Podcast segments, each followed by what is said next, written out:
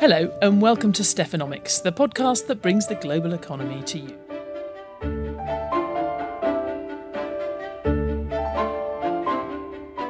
How will we all keep busy when we only have to work 15 hours a week? That's the question the great economist John Maynard Keynes asked nearly 90 years ago, thinking ahead to the possibilities of his grandchildren. By the end of the 20th century, he thought the economy would be so productive we'd scarcely have to work at all. Uh, it didn't work out that way. The economy is a lot more productive, and we do spend a lot less time collectively on chores like washing clothes and dishes, collecting water. But in most advanced economies, the daily grind, if anything, has become even grindier. So much for modern technology letting us all spend more time in the garden or at the opera. But that might all be about to change. In a minute, I'm going to talk about a possible revolution in our work week with one of Bloomberg's most read economic columnists, Noah Smith. I'll also be checking in on the latest on the US trade wars. But first, here's UK Treasury reporter Jess Shankleman to tell us what's been happening in the UK.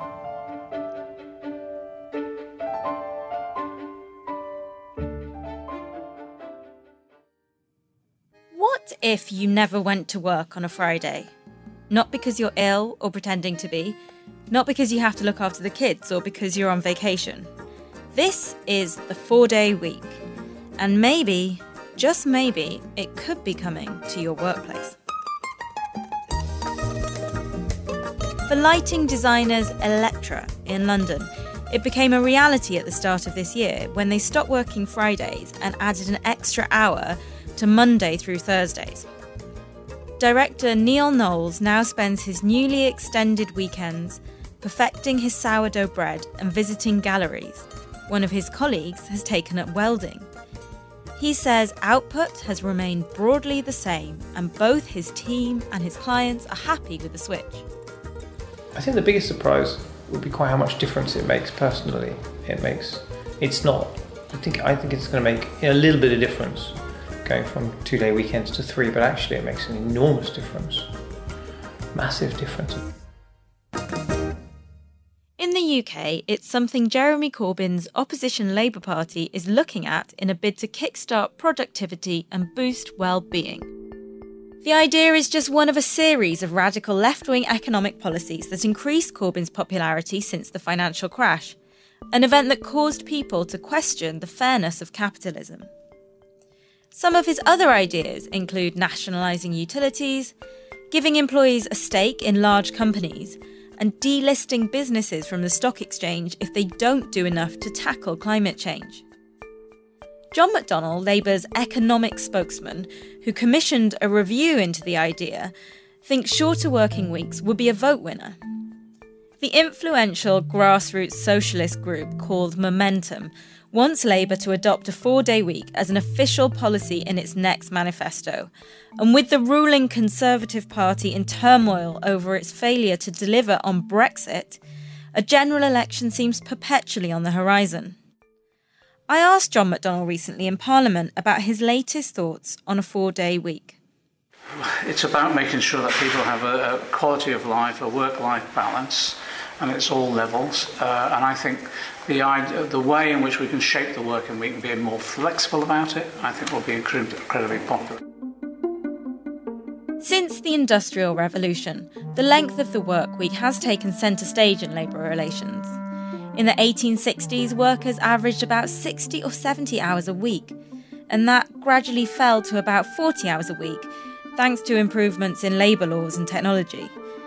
Now, the question of workers' rights is coming back into the spotlight. Part of the reason, workers could be left behind amid greater automation and use of technology. The consultancy McKinsey estimates 40% of all hours worked today could be automated using already existing technologies. The Trade Union Congress, an umbrella group for unions, wants workers as well as companies to reap the benefits of enhanced productivity from robots. The group says the march of technology so far seems to have increased hours rather than cutting them back. So, employers increasingly expect people to log on at all times of the day, and as a result, it says British workers currently rack up £32 billion of unpaid overtime, or about $40 billion. Here's the Trade Union Congress's Kate Bell. We're calling for shorter working time with no loss of pay. But I think it is important to remember the context we're talking about this in. You know, we're hearing all these kind of promises about new technology, you know, that it's going to give a significant boost to our GDP. We've got people like Jeff Bezos saying that he's got so much money, the only thing he can think to do with it is to put a man on the moon. You know, we are talking about the possibility of getting richer. And what we know's happened historically over kind of, you know, in the last industrial revolution was when trade unions fought for it, we were able to deliver higher pay and shorter working time. So that's very much our goal. Labour asked Robert Skidelsky, an economist at the University of Warwick, best known for his biography of John Maynard Keynes, to study if and how the government could cut the working week, and his report is set to be published in July.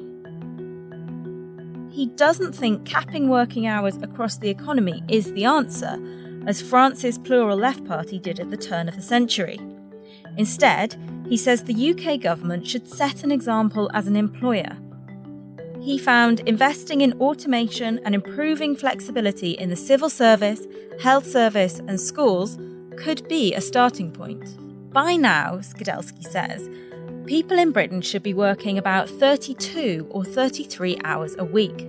But actually, those hours stopped falling in the 1980s. So, does that mean a more drastic approach from politicians could hold the key? The question to, to, to raise is what are the most effective forms of government intervention in order to move the whole economy to you know to increase the density of automation. Well the government can do something in the public sector. It's the employer. And it's got a workforce. And um, you know there are there are 7 million 7 million public public sector employees. It's about 25% of the workforce. You can start doing something there. Don't start planning your long weekends quite yet, though. He's keen to avoid the trap of using the term four day week and says we need to think about shorter working hours overall. So that could mean a parent working smarter than leaving at three in the afternoon so they can pick up their children from school not just everyone having Fridays off and the economy virtually shutting down. You've got to organise in such a way, and I know it's difficult, uh, and, and, it may be it may be that there are costs to this. You've got to organise in such a way that the service isn't interrupted because people aren't uh, people aren't at, at work. And key to making all of this work is increased investment in technologies that can do monotonous and repetitive tasks freeing people up to spend more time on innovation and creative thinking. That might help boost productivity in Britain, where the metric is among the worst in Europe. The average American worker gets as much done by Thursday afternoon as their British counterpart currently does in an entire week, according to the International Monetary Fund. The nation also has the lowest use of robots in manufacturing of any G10 country. But despite promises for getting a better work life balance, shorter working hours don't necessarily boost the economy. The UK's biggest business lobby group, the Confederation of British Industry, isn't convinced a rigid reduction in hours will help productivity or works well-being. Rain Newton Smith, the CBI's chief economist, said forcing everyone to move to compressed hours could make it harder for people to have the work life balance they want or need. Back at Electra, the lighting design company, Neil Knowles says the decision to shift to a four day week wasn't easy. It does mean, as the CBI says, less flexibility on the days they are at work. So there was a lot of sorting out when we started it, um, which we kind of started in about January, February this year. A lot of discussion on um, things and a lot of kind of agreement on on things. For example, like we don't let people take time off to get deliveries, which used to be used to be fairly small. We're kind of flexible. People say, "I'm getting a I don't know washing machine delivered, kind of coming two hours late." The answer is now, no, you can't. Do it on Friday. If you want to go to the dentist, do it on Friday. And while it might work for their small company, Four day weeks may not be so easy to implement in a restaurant or a shop, he says. The answer would be it works for consultancy companies where you've got an output that you're charging for, but if you're charging for your time rather than for your services, it's not going to work for you. Yeah? Yeah. So it works for the professional classes, which is nice for us, isn't it? For Bloomberg News, I'm Jess Shankleman. Well, I was quite happy to have that segment because it reminds listeners that there are some people who are occasionally getting to talk about things other than Brexit in the UK.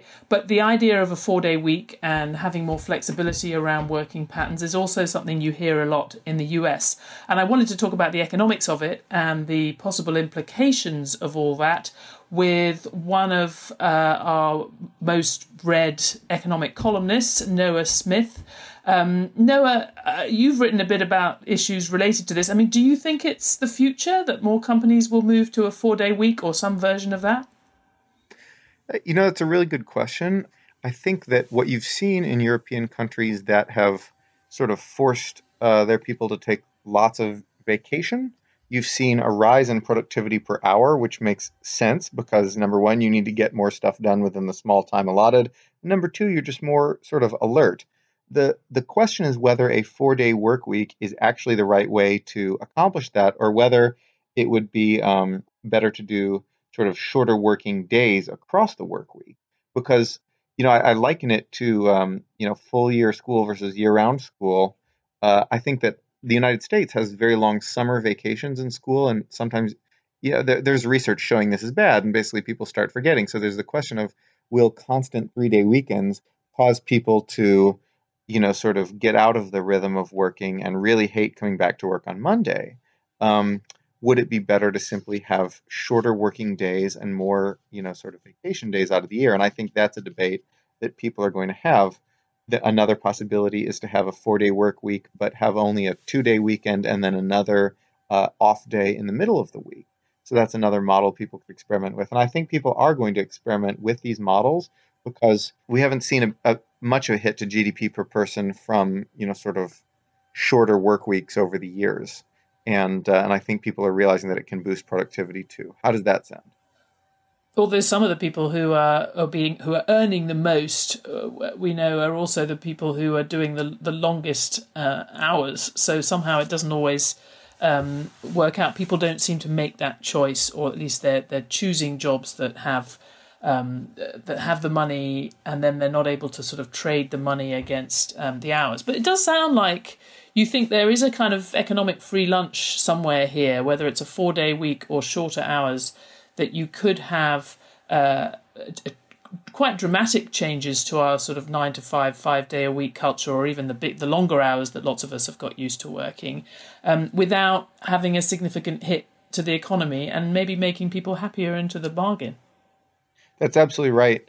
You know, the, the key to getting a free lunch is to stop throwing away your lunch, I always say. and, you know, I, I've, I've studied Japan a bit and lived there. And it's almost certainly true that Japanese people at many, many companies work much longer than is necessary for productivity. And the reason that they do is because of, you know, essentially poor management management doesn't know how to evaluate their work output. So instead, it simply evaluates their work input. So staying there at your computer till late at night, doing essentially useless busy work, is counted as work when in fact nothing is getting done because that's the only way that managers know how to monitor it.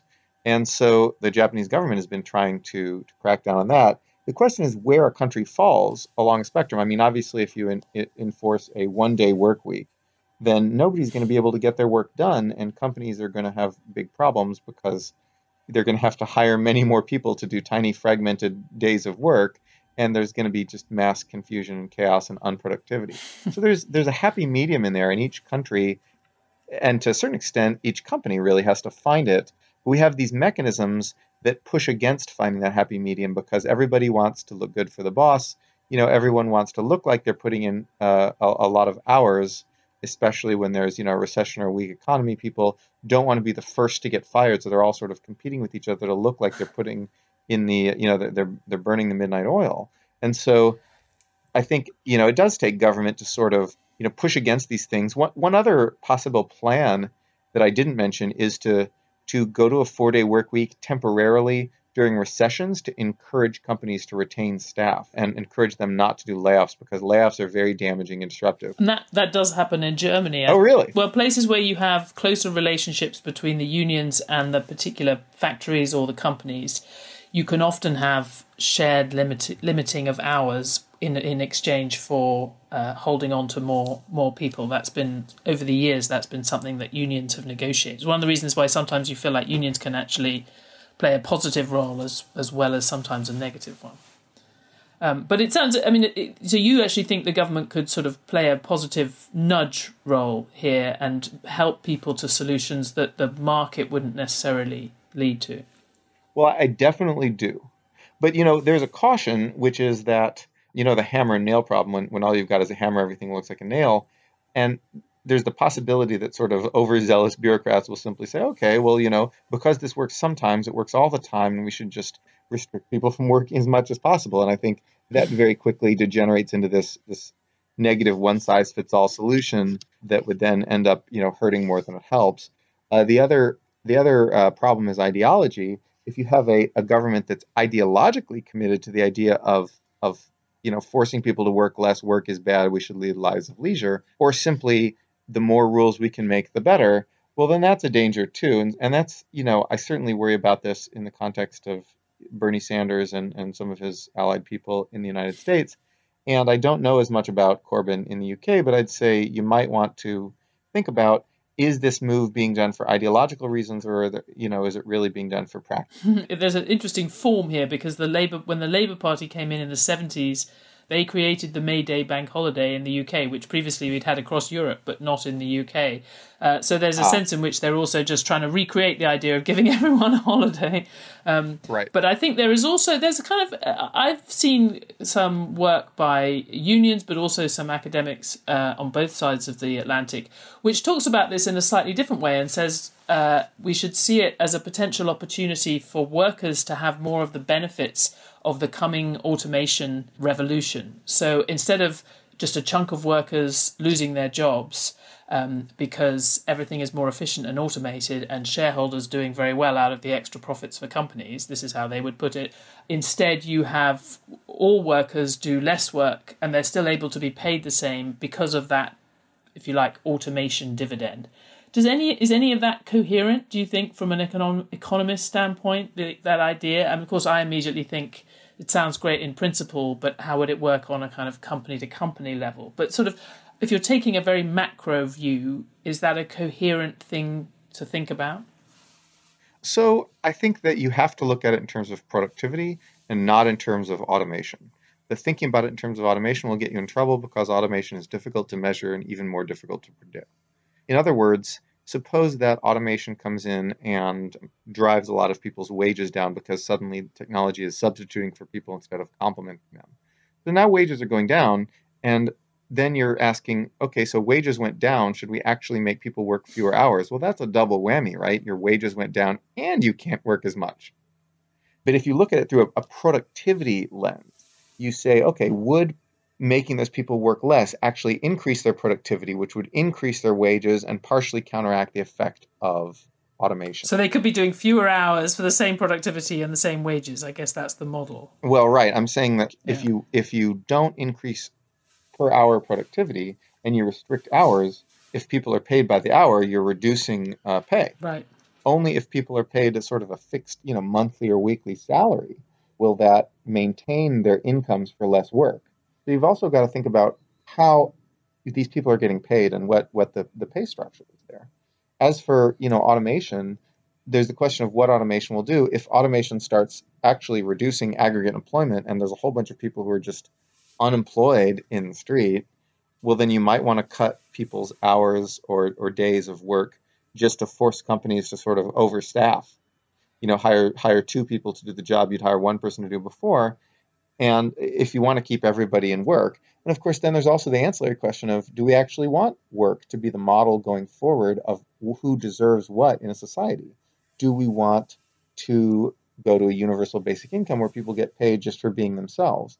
Or do we want to sort of stick with the traditional industrial age model of those who do not work, neither shall they eat? I think that's a biblical quote and a quote from the Soviet Constitution. So. Well, I think it's it's a reminder. It is like we've almost come back to some of the issues that, that John Maynard Keynes mentioned in the essay that I mentioned at the beginning of the podcast, which was thinking about how the world would change when where we've had all this increase in productivity and he felt we just wouldn't need to work very much. You know, all of these debates about automation and uh, the future structure of the economy do make us think about the place of work in our lives as well as wages, although I think we're probably still pretty focused on them too. Noah Smith, uh, thank you very much. I hope we get you on the uh, the podcast again. we, we, we've enjoyed uh, we've enjoyed having you and uh, we'll continue debating. Thank you very much. Really appreciate you having me on.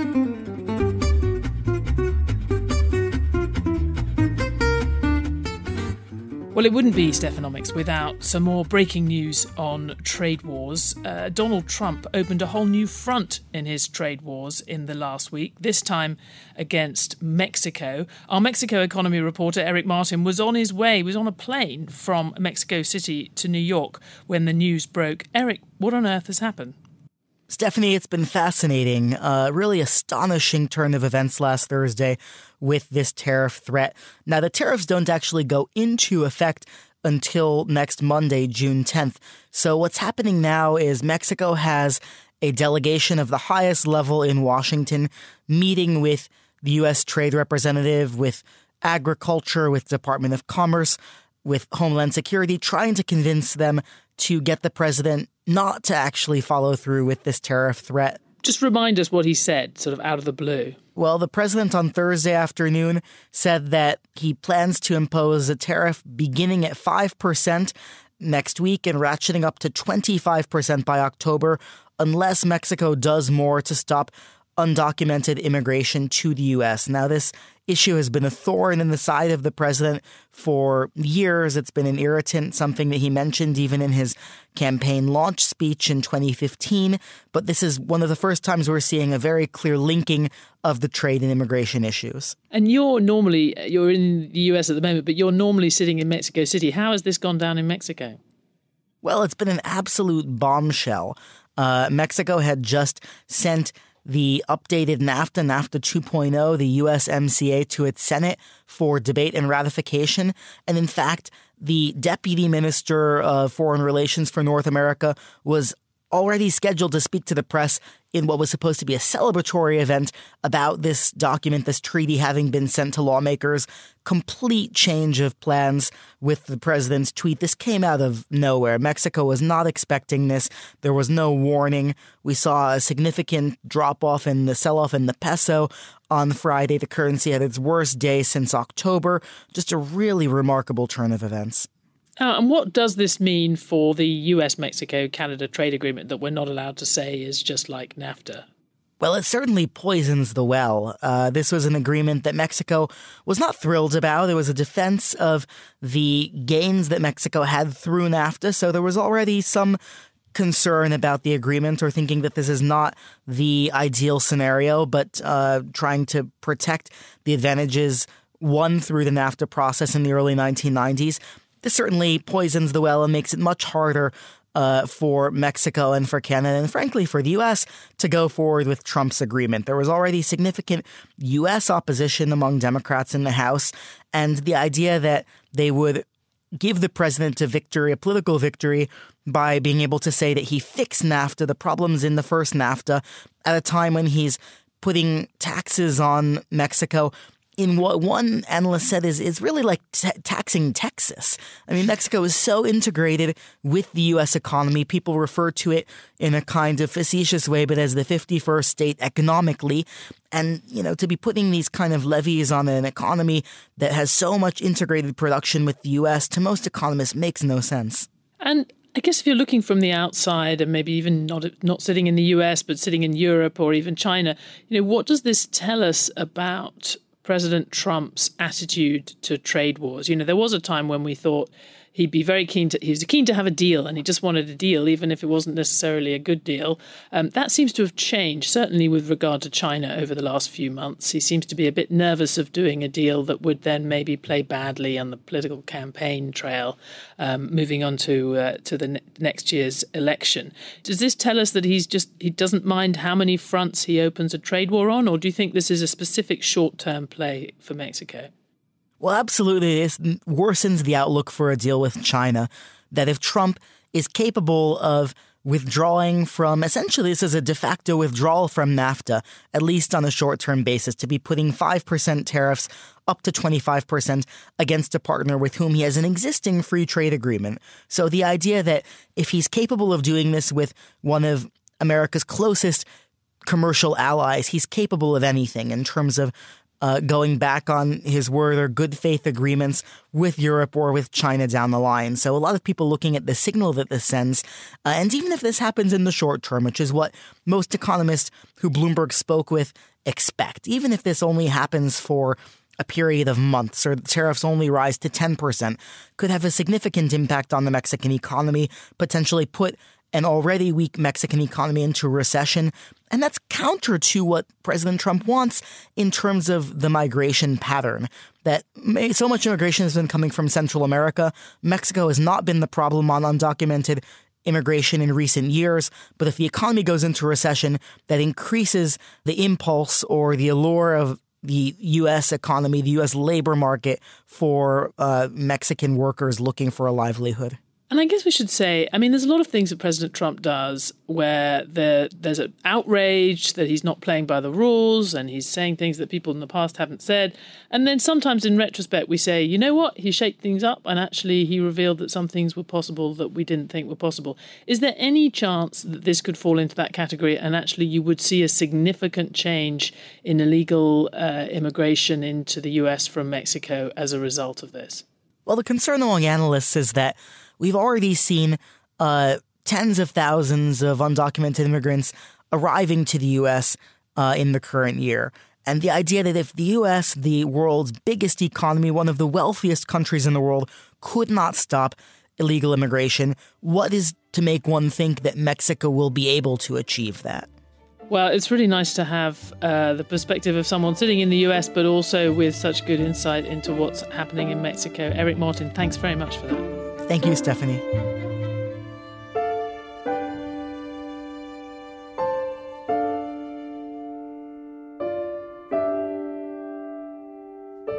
Thanks for listening to Stephanomics. We'll be back next week with more on the ground insights into the global economy.